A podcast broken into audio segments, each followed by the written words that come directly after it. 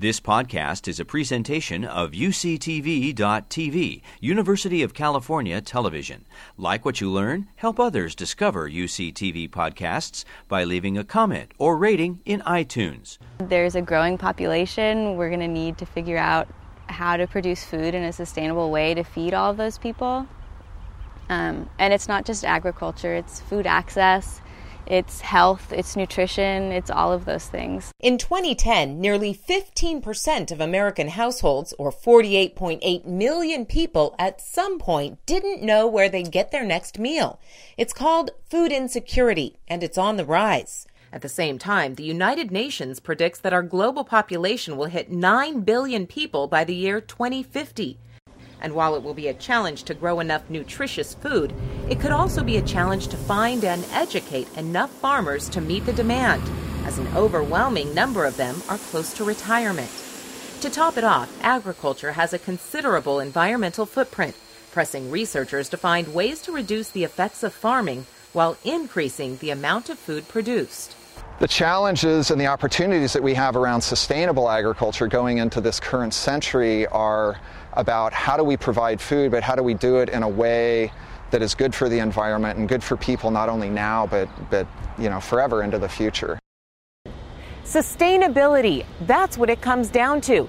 The ability to produce more food more efficiently while also caring for the land. It's such a pressing issue that in 2011, UC Davis added a new major called Sustainable Agriculture and Food Systems, focused on teaching the social, economic, and environmental impacts of agriculture. A few years earlier, in 2007, the university launched the Agricultural Sustainability Institute, which includes a 20 acre student farm and a long term research facility called Russell Ranch. The idea is to be a hub for all of our activities in research, education, and outreach about agriculture and sustainability. And the mission is really to ensure the vitality of agriculture today and for future generations to come in California. All organic, market garden, ecological garden, my house. Mark Van Horn is the director of the student farm, which includes the market garden as well as an ecological garden and a children's garden, where an estimated 50,000 youngsters have learned about agriculture over the years. Go ahead and pinch this stem and then pull with your other hand. Children that get involved in growing healthy food are more interested in eating healthy food. If they grow things in the garden, they want to eat them, they want to share them with their families. Van Horn says getting younger people interested in agriculture will lead to increased awareness of the challenges farmers are facing and the importance of knowing where your food comes from. Many agree that society is more removed from their food sources than ever before, but also more interested in how and where it's grown. And they always sell out. Everybody loves our strawberries. That has resulted in the Field to Fork movement and the focus on sustainability. At UC Davis, it has meant growing interest in agriculture from students like Kaylee Winston Corin, who moved here from Los Angeles. I feel like people from where I'm from don't farm or really think about where their food comes from. It's kind of humbling, like working here and seeing the effort that gets put into making our food. Should I just rinse that off? Yes. Yeah, give it a little squirt with the hose. Students here help live the field to fork concept by planting, growing, harvesting, and delivering produce that is then served on campus, sold at the farmers market, and distributed to faculty and staff through community supported agriculture boxes. Are these bags ready to go? I think so. Okay. Very briefly, in 12 words or less, describe what your system is. But creating the next generation of ag experts who can tackle the many issues involved in farming today. How should we kind of approach this? Is a complex matter, one that's overshadowed by a growing population and shrinking number of farms and farmers. I'm actually moving to DC. I'm hoping to do food policy or food access work for a little bit. Genevieve Lipari is one of the first students to graduate from the new Sustainable Agriculture and Food Systems major and is planning a career in agriculture, just not the type you typically would think of. From agribusiness to finance to politics, the food system touches many parts of our lives and our economy and requires many different skill sets. An estimated 200 careers today involve agriculture. I think that if you really want to make change, especially in the food system and in a lot of aspects in our world, that you really do need an interdisciplinary sort of approach. It's a system of problems, so you need a systems approach to solving them. Mm. One approach can be found here at UC Davis's Russell Ranch. It's a unique 300 acre long term research facility that's dedicated to comparing different farming practices and discovering which methods are most sustainable. We're comparing organic, which um, has inputs of manure and cover crop as sources of fer- fertility and doesn't use synthetic um, pesticides. We have conventional, which uses synthetic fertilizer inputs and does use pesticides. And then we also have a, a system that's in between. We call it a mixed system. So you're a little short compaction, though. Three centimeters you don't ever worry about. They're measuring things like yield and profitability, soil property, greenhouse gas emissions, water, and use of fertilizers and pesticides. All have faced some level of controversy and will require extensive research to find answers. At Russell Ranch, that research will span 100 years. It's called the Century Project, and it's currently in year 18. Is this the fertilizer in here? It's in here. It's liquid fertilizer, and um, this little pump pumps it into the line. And this line, that's where the water is flowing to irrigate the tomatoes. Drip irrigation allows less water to be used, creates no runoff, and the fertilizer goes directly to the plant. Considering water quality and quantity is a growing concern, a lot of his focus is on farming methods that will use it more efficiently with less harm to the environment. Our main finding was uh, that we have less uh, greenhouse gas emissions on the drip with drip irrigation. These findings are still in their infancy, but will hopefully lead to farming practices that both increase yield, enough to feed 9 billion people, and protect our planet. Planting hedgerows and wildflower strips in these areas. Kate Scow knows better than most the challenges in feeding a growing population. She's done extensive work with farmers in Uganda who face extreme food shortages and poor farming conditions. She acknowledges the need for a variety of experts to work together to truly improve sustainability. There's a, a strong international focus at, at Davis, and people have been working for, for many years throughout the world. Nobody can be the, the single handed Lone Ranger sustainability expert. It's all about being able to work with other people in teams to create solutions. It's a belief that's shared by students as well as faculty. A lot of the papers that I find when I do my research come out of UC Davis. Graduate student Graham Savio is majoring in international agricultural development and sees the potential for fixing the food system in the ability to share knowledge, both at UC Davis and abroad. I'm heading to East Africa, so I'm, I'm going to work with farmers there and work with identifying farmers who are already being really successful. Even those farmers who have found success are also likely to find increasing sustainability challenges in the years ahead. Challenges that include water supply, pest control, climate change, and energy.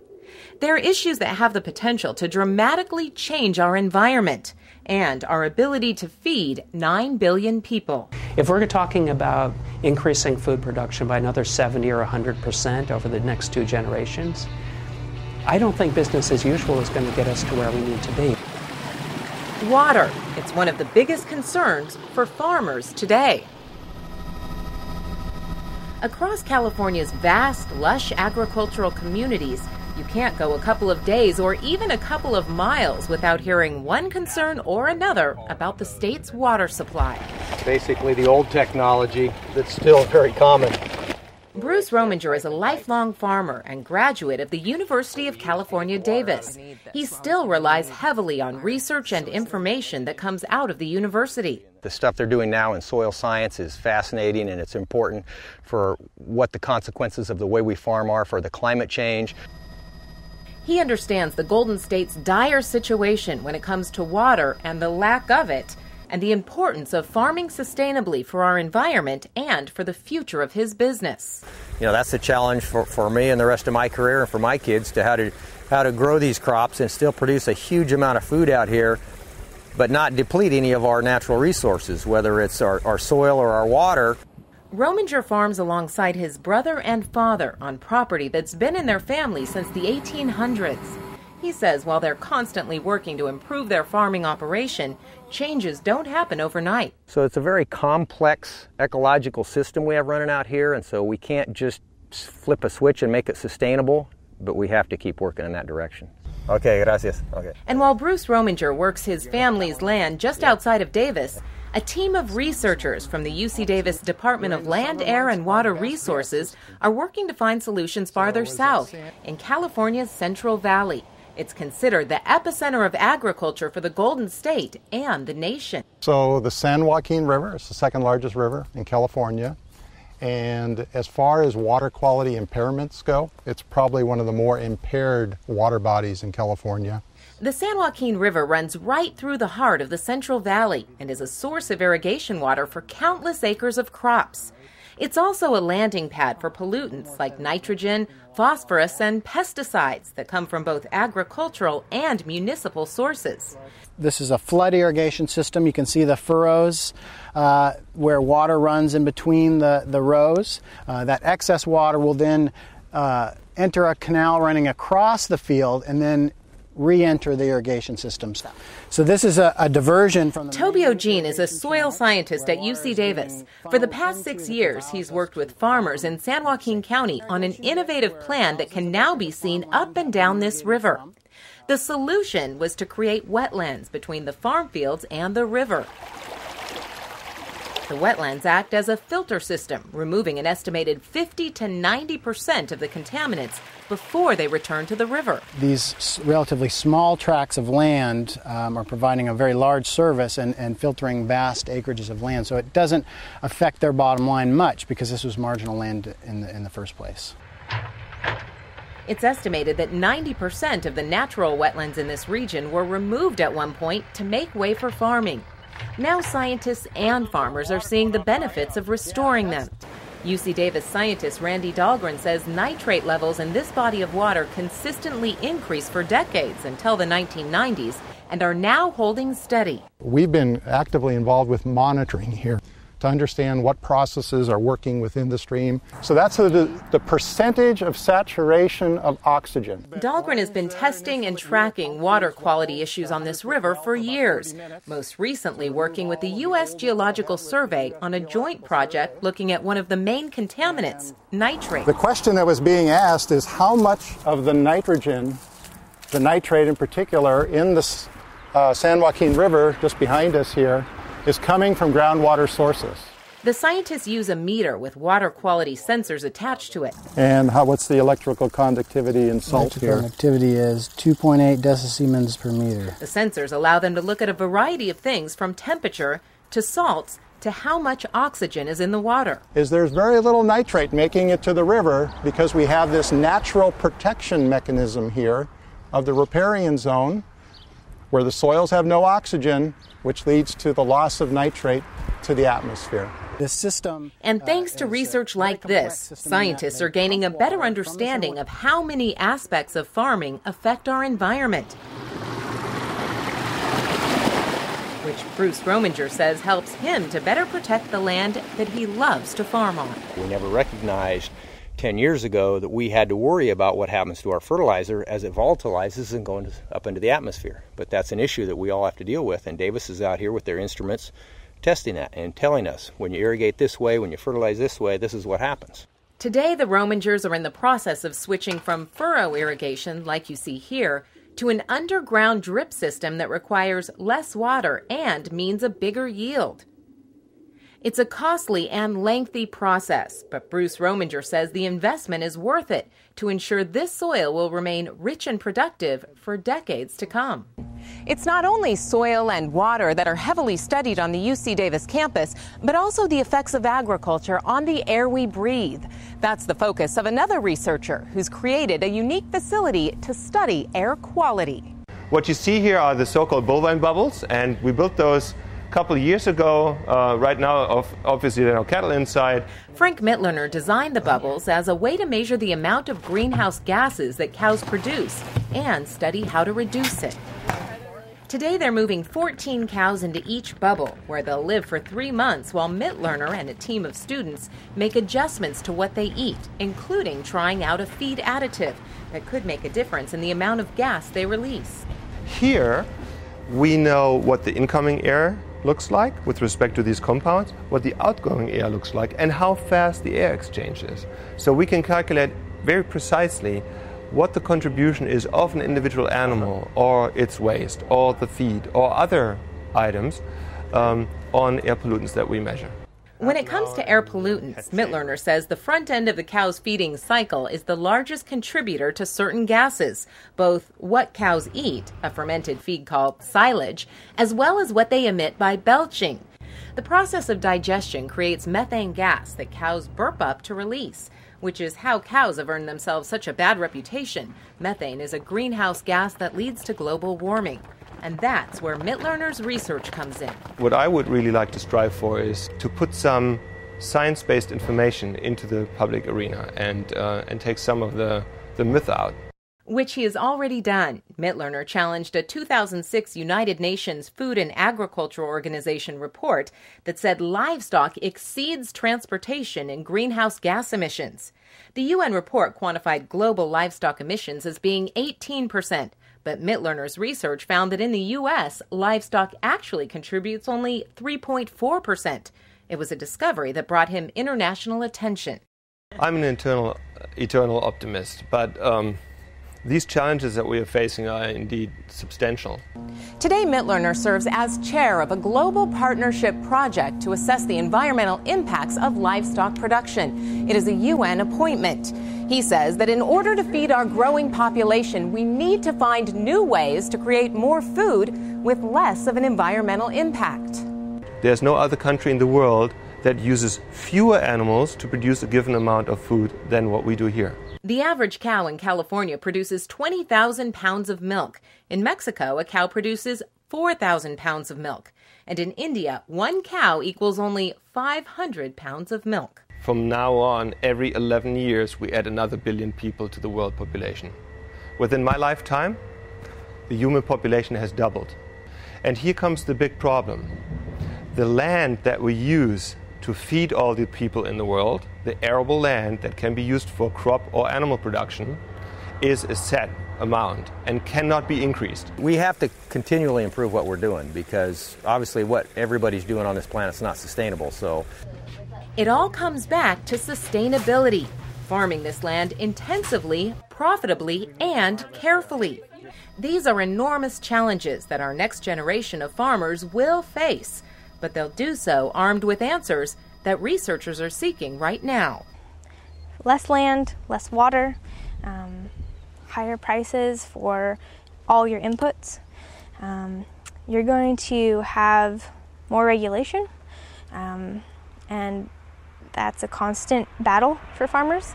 Finding that balance is really hard, um, and, and, and I don't know if we know it yet, but we're we're getting making progress. I believe with the, the education and the science that's ongoing, we will be able to come up with practices that will be environmentally sustainable, while at the same time feeding uh, more people. I think UC Davis is um, is really a role model with respect to marrying agricultural productivity and environmental impact research. Farming may be one of the oldest, most traditional occupations known to man, but today it's on the cutting edge. Scientists at UC Davis say, and farmers agree, that it has to be if we want to feed a growing population with a shrinking amount of farmland.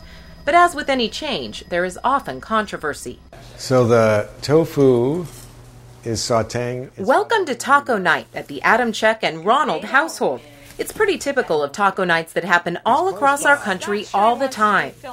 Except maybe that their connection with food, as well as where it comes from, may run a little deeper than most. Food has been altered genetically for 10,000 years. A lot of people don't know that everything we eat has been genetically altered in some way. Pamela Ronald is a plant pathologist at the UC Davis Genome Center. Raoul Adamchak is the manager of the market garden at the UC Davis Student Farm. This couple represents two very different systems of food production. He farms organically. She genetically modifies plant seeds for use in conventional farming. They're two worlds that are traditionally at odds. There is a national law, the National Organic Standards, that came about uh, in the year 2000, was developed by the USDA. And in that law, genetic engineering is not allowed to be used in organic agriculture. Raoul and Pam both believe that the national organic standards have influenced what many people think about the genetic engineering of food. It's very good sweet corn, too. Mm-hmm. When in reality, they often don't understand what exactly genetic engineering is or what it does. People have associations with plant genetics as some kind of foreign technology.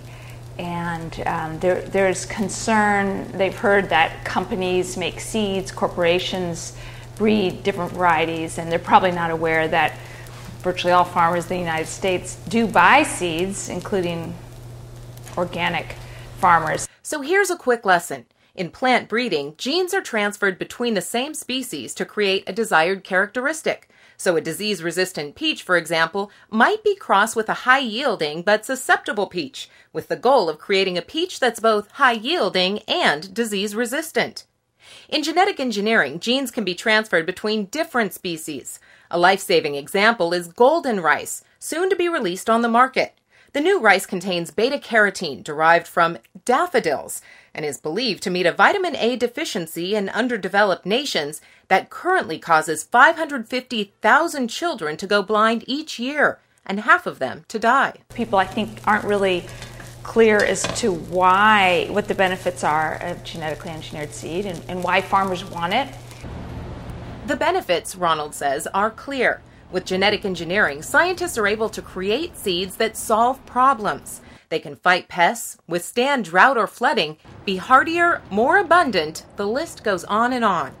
Considering the population of our planet is already surpassing the amount of food available, experts say being able to invent crops that meet demand and fight farming challenges will be essential, both for feeding people and protecting our environment.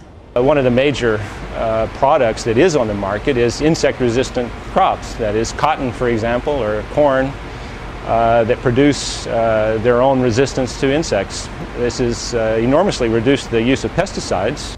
Prehydrate them, that is. Kent Bradford is director of the Seed Biotechnology Center on the UC Davis campus. Ironically, it sits not far from the organic market garden and is probably one of very few places on the planet where you'll find such traditionally opposing viewpoints working practically side by side. That's because Bradford, the director, and Ronald, a geneticist, want the same thing that organic farmer Raoul Adamchak and this farmer and this farmer and this farmer wants an abundant, safe food supply that doesn't harm the environment in the process. And the goals really are how can we produce uh, enough food to feed the world? The food needs to be safe, it needs to be um, we need to reduce um, some of the toxic inputs. All of these, uh, these advances are, are targeted really toward uh, reducing the footprint of agriculture, reducing the inputs, uh, making agriculture more sustainable as well as more compatible with the environment. Scientists say solutions to many of the biggest food producing challenges already exist. Their biggest obstacle is getting consumers to understand the benefits. Currently, testing is much greater for genetically engineered products than it is for other new products, which means a greater expense and a greater length of time to get a potentially life saving or crop saving seed onto the market. So, the innovation that scientists and students are working on right now may not be able to help us for another decade or longer. So, this is the walnut breeding program at UC Davis, and we are creating new varieties of walnuts for the future generations of farmers. Graduate student Krista Freilinger says 90% of walnuts grown in California are ready for harvest at the same time. She's trying to create a tree that fights common walnut pests and diseases and can produce nuts throughout the year. Similar breeding was done long ago on iceberg lettuce, something consumers now take for granted. We plant lettuce in California every day, and to produce that identical head of lettuce throughout the state every day, we need 30 to 60 different varieties every year during the course of the year. plant geneticists could likely find similar solutions for many common and healthy foods. Solutions that would produce more of these foods and would enable farmers to use less water, which is in short supply, and fewer chemicals, if any at all. It's hard to imagine that we're going to have more land suddenly come into production. So we're going to have to be much more efficient with what we have. It's not hard to figure out that in order to feed our population and protect our environment, we're going to have to farm smarter using tools that work better. And that's where precision farming comes in. Generally, doing things that is much more uh, localized on a spatial basis. So rather than farming a field, you might farm individual plants, or you might eventually farm individual leaves or smaller and smaller areas. Here at the Western Center for Agricultural Equipment on the UC Davis campus, tools for improved farming are born. I like to sit there and you know, engineer stuff and design stuff, um, follow through with calculations, and then go out and actually build it. And I think it gives me an edge on other engineers out there in the field that don't have this practical knowledge. Dasa will someday return to his family farm in Stockton as a fourth generation cherry and walnut farmer. But in the meantime, he hopes to make his mark on the industry by creating equipment that will require fewer chemicals making farming more economical, efficient, and productive. With a very targeted application, you can reduce that volume of water and chemical to still achieve a level of protection on your grapes. Ryan Billing created technology and an improved system for spraying plants as an undergraduate project and finished it while pursuing a master's degree here at UC Davis. He now works on campus as a development engineer. I hope this machine makes it to the market and allows farmers to uh, to to pass their farms along to their next generation. And that's what it's really about continuing the tradition of working the land and feeding our families. It's another aspect of sustainability. It's part of the reason why UC Davis is focused on exploring genetic engineering as well as new ways to farm organically. Why don't you have some salad on your tortillas? It's also why an organic farmer and a genetic engineer, sharing values, can find common ground as they raise a family while living under the same roof. So having the same values and having the same goals, and just uh, coming from a different point of view to get there. When it comes to how food is grown, there may always be passionate advocates on opposite sides of the road. But at UC Davis, researchers, educators, and even students believe that all roads essentially lead to the same place a place where food is abundant and safe and the environment is thriving.